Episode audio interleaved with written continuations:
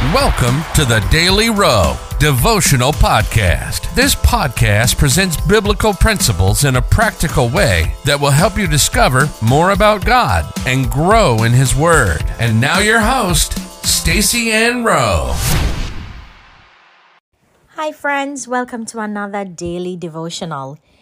Today, we look at the topic Live Victoriously Every Day. The Bible verse comes to us from Matthew 16, verse 19, and it reads And I will give unto thee the keys of the kingdom of heaven, and whatsoever thou shalt bind on earth shall be bound in heaven, and whatsoever thou shalt loose on earth shall be loosed in heaven. Even if you do not have a good education or a fat bank account, as a disciple of Jesus, you have everything that you need to be victorious on the earth. The 12 who Jesus chose were not known for their wealth or education, but yet they were able to live victoriously. What was their secret?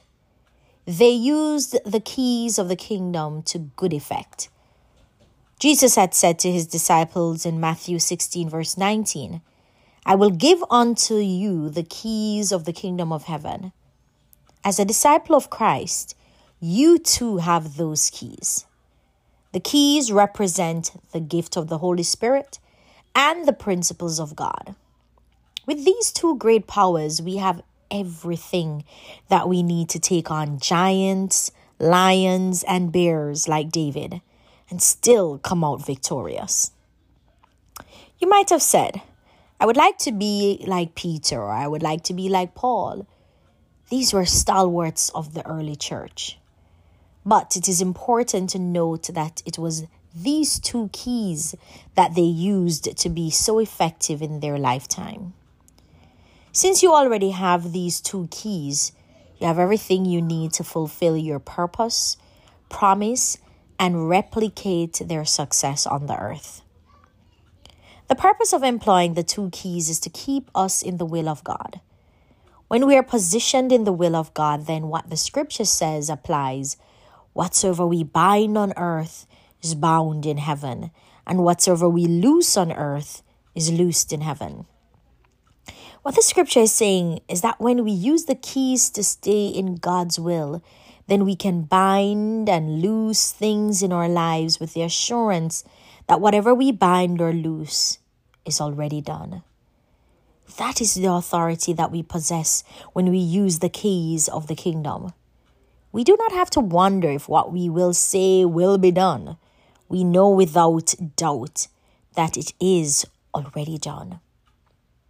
We know that it is already done because the scripture used the phrases bound in heaven and loosed in heaven, both of which are in the past tense, to show that actions in the present tense, bind or loose, are accompanied by a commensurate action already done in the past because you are in the will of God. Before you even speak it, it has already been done.